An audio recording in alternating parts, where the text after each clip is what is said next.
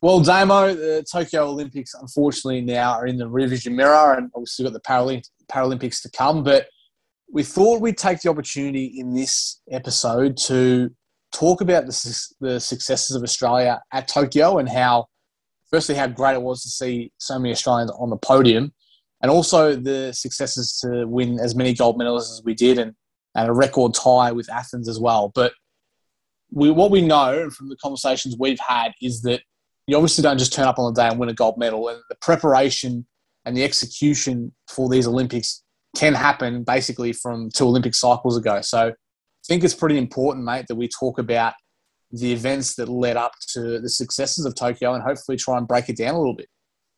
Yeah, so as you said, previously, if we go back even further than that, the most successful sort of cycle for Australia was the 2000 and 2004 Olympics, which, as we were hosting Sydney 2000, like many other countries, Japan did very well this time round. A lot of funding and preparation goes into making sure that you, as the host country, does well. I think what happened after Athens was that sort of we'd had Sydney, we'd done really well there. Athens was really good. That nothing really changed in terms of how we were preparing the athletes and, and how it was done, which sort of led into a bit of a decline in, in Beijing and then London, where funding wasn't increased and the facilities remained the same. So after London 2012, there was a big review done by the AIS at the time who were running all the Olympic sports. And they came up with this plan called the Winning Edge, which was from 2012 to pretty much now 2022 they they set some targets for the olympic team. So at the summer games that we're talking about the the aim was to be in the top five the com games to be number one and then they wanted 20 plus world champions per year. This was all set up in, in 2012 and what happened was instead of the ais running it how we had in previous um, olympic cycles so for athens and beijing and, and London, the transition was to move it away from the AIS and give power back to the national sporting organisations and the state institutes of sport to essentially prepare athletes for the Olympics. What probably happened for Rio was this this was done pretty quickly and there wasn't really a lot of time. So like if you think back to, to Sydney, the AIS had been running since like the late 70s, early 80s. So there was a fair bit of run in time to the Sydney Olympics there was only a three year turnaround when they they pushed this back to the NSOs and the state institutes of sport. So what we probably found at Rio was that giving the power back to the state organisations and and the national sporting organisations was that they didn't really have they didn't even have a full Olympic cycle to prepare their athletes. I mean, it was sort of a new starting block. So what we found is that Rio they didn't perform as well as possible, but as part of this winning edge, there was actually an additional pressure in the fact that the AIS had set it up that the funding model for the winning edge was based on performance. So rather than all sp- sports being funded based on participation numbers or you know level of hierarchy, it was based on performance. So regardless if we had one athlete or you know 30 athletes like the swimming squad, there was a prediction made for how many medals they should get. And then if they didn't reach that at the Olympics, then the funding that they got was going to be distributed differently. So, for example, one of the, the parts of the squad at Rio that had the most pressure was the swimming team. Obviously, we saw at Tokyo how well they did. At the Rio Games, there was actually, which the public didn't really know, there was actually a set number of gold medals and medals that they had to win to maintain their funding, which then puts pressure on the athletes to perform. Because if you don't perform, then your sport essentially doesn't get the same level of funding. And then come around to 2020, they weren't going to have the same level of high performance facilities, staff, and everything like that to prepare. So it was kind of thrown back on them that they were under the pump to perform, which didn't go down very well. And the swimming team didn't get the allocated number of medals, and then it came out in the media that this was actually what happened. So shortly after the Rio Games, they restructured the model to not be based on performance targets. It was rather to be based again on participation and allocation based on, you know, what what sports actually needed and their sport the sporting organizations themselves actually planning that rather than the AIS telling them what funding they would get. So that kind of gives you a bit of context as to what was happening leading into Rio and then probably what's happened since then. So if we move on from there, this winning edge cycle come into Tokyo actually had eight years of run into it.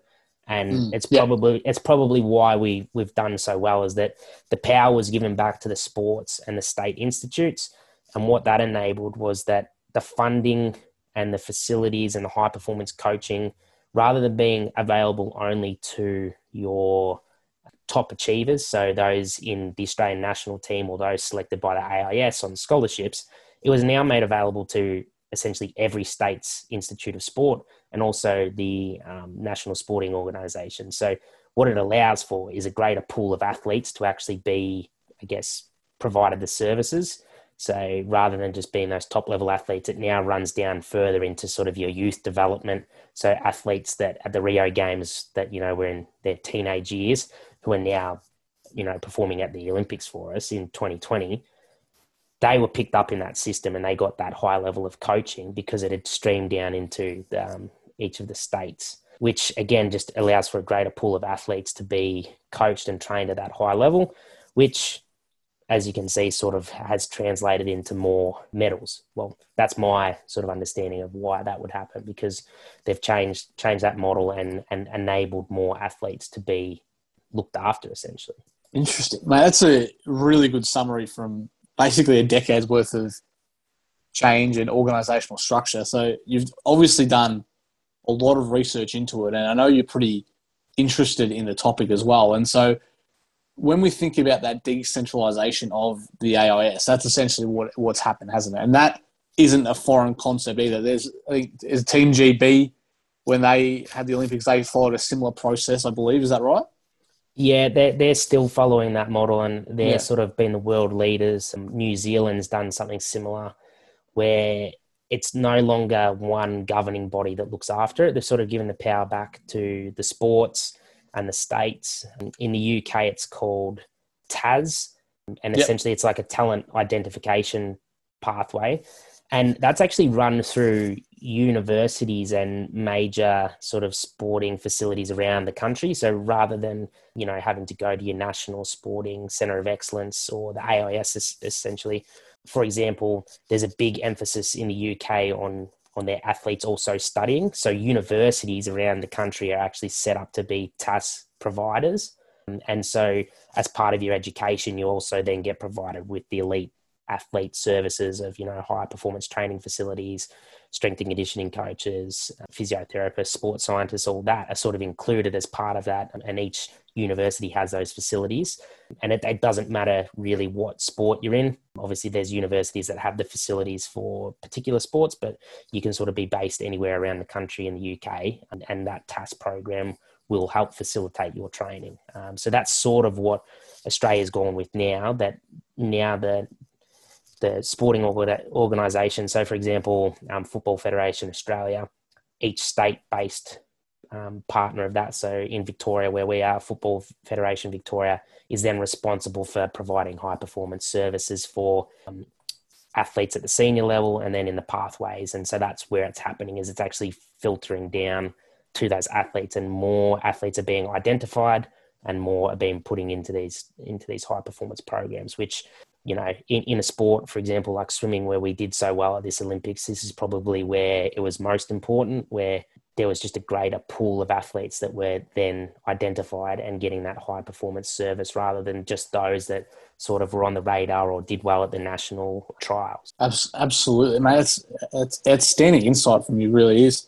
Now, we both looked at an article from Mark Portis, didn't we? It was a, a well written article. It was very, very good, actually, looking at what's happened, obviously, of similar to the summary you've provided, and then going into, into the future. What, in terms of a decentralized system, what's some of the, the benefits you, you would actually you actually get from that? So you've spoken about briefly there, but in terms of innovation and having your own control, like how profound is that benefit as a, a national sporting organization? Yeah, I guess the thing was when it was run by a centralized party in the AIS is that they had to select like areas that they thought would be most beneficial across the board um, for multiple sports. So the AIS still is primarily run for research and innovation, But when they were covering all sports themselves, they sort of had to make sure that that research and innovation was applied to a particular sport. When you give that power back to the individual sports and institutes of sports, means that they can actually focus solely on either the athletes that they've got there or the sports that they're working with. So for the NSO, so that's national sporting organizations, for them, they can focus solely on their individual sport and start innovating and researching. And, you know, it might be building better facilities for their sport with government funding or looking at training techniques or, you know, how to innovate performance so that they can look at the one percenters in their particular sport rather than the AIS having to look at the one percenters for 30 different sports, which mm. just isn't feasible and, and costs a lot of money. So I think that that's probably the big thing is that while the funding is probably not the same, like not every sport gets the same level, they are able to still work on what they specifically need rather than waiting for the AIS to maybe drip feed them something that might be applicable to them. Interesting. And then so you've done a really good job there of talking about all obviously all the organizational structures that have led up into to now. And when we look at Tokyo now as an example of an execution of that structural change and all the processes in place, there was one thing that really struck me. I watched an interview with Harry Garside, so the bronze medalist in boxing, Australia's first medalist in boxing for about 30 years or something like that, 40 years. And he spoke highly of this program called the Gold Medal Ready Program. So I hadn't heard of this before the interview I saw, and so I did a bit of research, a bit of digging into it, and I was pretty impressed with what I found. And there's a lot of information on the AIS website about the Gold Medal Ready Program, and it's it's a very it looks like it's a very good and, and thorough program and what it does, and effectively to summarize it, essentially focuses upon the mental side of performance. So not just obviously the physical performance, but uh, Uh, in terms of execution, dealing with fear, anxiety, doubt, pressure, all these different things that can affect an athlete's mental performance. And it seems like in this program, they've done a lot of work targeting that side and being able to execute in, in the face of such pressures. Have you had much of a, a look at this, Damo? I've, I've seen a little bit about it, and I, I know this Winning Edge project that I've spoken about. After there was a bit of uproar about that funding model, they sort of changed how they were going about it. And, and part of it was that the AIS took a big step back and we're actually going to only focus on what they call true podium athletes. So rather than focusing on every athlete in every sport, is that they were going to focus on athletes that were a, sort of a guaranteed chance of getting a medal. Um, and I think this ties in with that that role as well that this is where they're sort of looking at those athletes that are sort of towards the top echelon and providing them with additional services um, perhaps that their state uh, or national sporting organisation can't provide um, so i think that's where that's falling in in the ais's role within this yeah, interesting. So, for those who probably aren't aware of it, I'll go through maybe a few different aspects of the program briefly on what it is. And so, the first aspect obviously looks at the mental performance there. So if you have a look at the AIS website, we'll post a link as well so you can have a look at it for yourself. There's a lot of there's a nice I guess an explanation video there that talks about you know, the different sort of aspects of the mental performance curriculum they go through. So talking about those different uh, aspects we talked about and anxiety, stress, pressure, and handling them and and acknowledging the existence of those sort of feelings and then still overcoming that and helping to to help execute on the big stage. And then they also have this other another stream which I really like, and it's using gold medal alumni. So effectively having previous athletes who've won a gold medal and using them as a bit of peer support, I guess, is what you could call it. So, which I think is a really good and innovative idea. So effectively getting you know, peer mentors and hopefully similar sports or whatever it might be, and and talking about their ability to execute and win gold medals on, on the big stage and, and some of the challenges they dealt with. So I think that's a really really good and, positive way to, to help instill that, I guess, the belief in, in people in coming through that they have the ability to achieve those goals and objectives. And then the last one is a commando style boot camp. So Harry Garside specifically referred to this and thanking the commandos which he worked with. And I've had a bit of a look at this one as well. And they're effectively stress simulation activities. So they put into place some, so effectively allowing athletes to put into place some of the coping strategies they've learned in difficult challenges, which is facilitated by some army activities. Looks a lot like boot camp sort of stuff. So I thought that was a very interesting and obviously successful sort of initiative. And it's not it's something I'm, I'm sort of understanding with. So the Melbourne Storm, they typically do a, a boot camp style preseason camp for first year players to the club, and that's been run for as long as I can remember, as long as Craig's been there, uh, certainly. And they rave about the success of that camp and how effective it is for players going forward in terms of their beliefs. So, mate, I think there might be some sort something in that. And I guess in the ability to reflect upon your abilities and your ability to overcome that stress in the face of adversity and still perform. There's got to be something in that.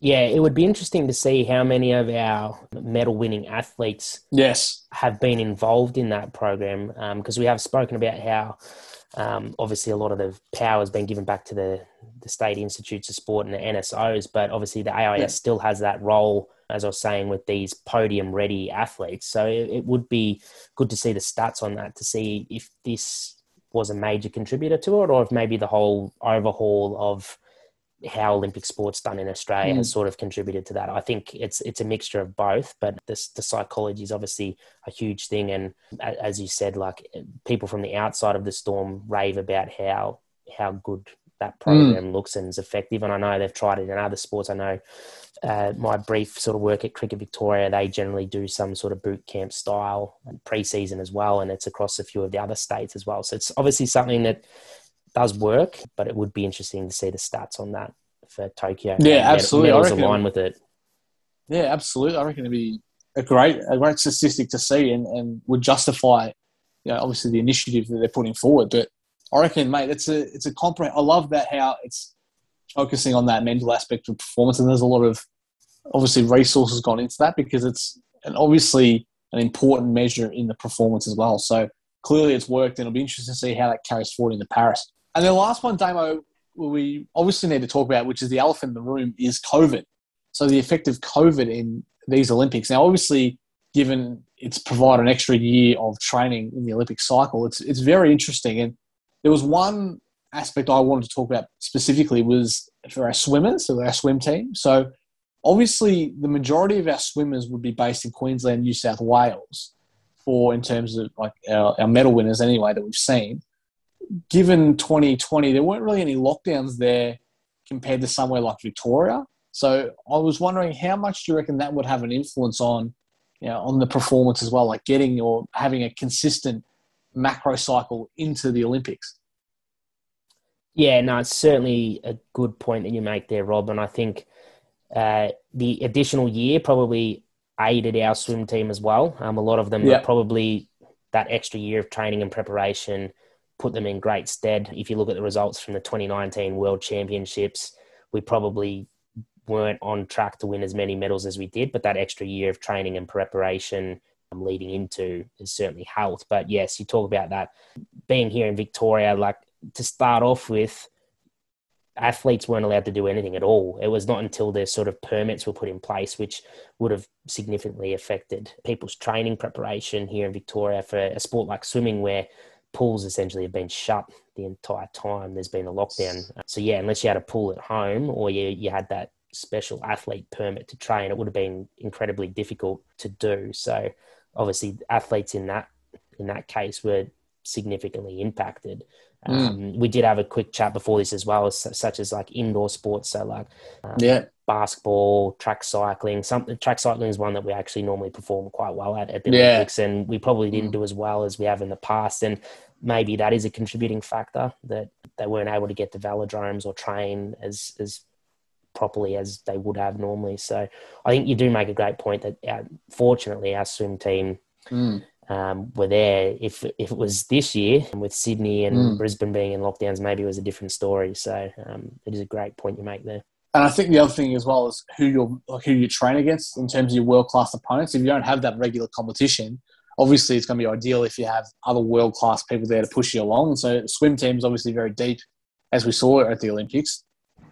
And so having those training partners there would be pretty good. And I think that extends to maybe track cycling. If you, you can't actually get overseas or you can't regularly compete against other nations in the velodrome, then that's obviously a bit of a disadvantage.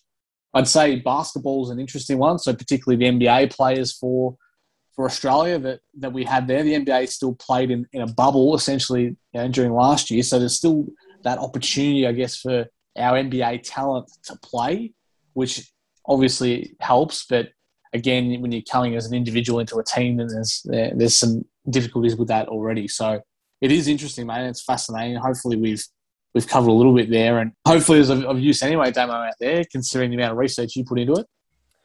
Yeah, I, I hope that we have provided some insight as to why I guess we think we did so well at, at, at Tokyo. Um, I think, like we talked about, just that long term planning's come together. Um, it was a 10 year plan, and obviously, we're sort of at the back end of that now. So, you'd expect that if it was a successful program, that you'd bear the fruit at this stage of it. So, um, it'll be interesting to see what happens. In doing my research and reading, it looks like they're potentially looking at going back to a centralized program again after this 10 year cycle ends in 2022. So, that'll be interesting to see how that goes, um, especially with Paris sort of being in there. So hopefully it's not like Rio and we have that short turnaround and change around from processes that they're following. Absolutely. Well, I guess we're going to have to uh, wait and see on that front, aren't we, Damo? But mate, you've been outstanding today. You've covered a lot of a lot of topics there and a lot of thorough uh, research. So well done to you. And we'll uh, we'll have to wrap it up there. But mate, outstanding stuff from you today. Thanks, Rob. Good stuff from you as well, mate. oh, that's all we've got time for today. But thanks for thanks for tuning in and, and watching. Appreciate it. Feel free to like, comment, subscribe and all the other things we've got going on across the uh, different platforms. But we'll see you later.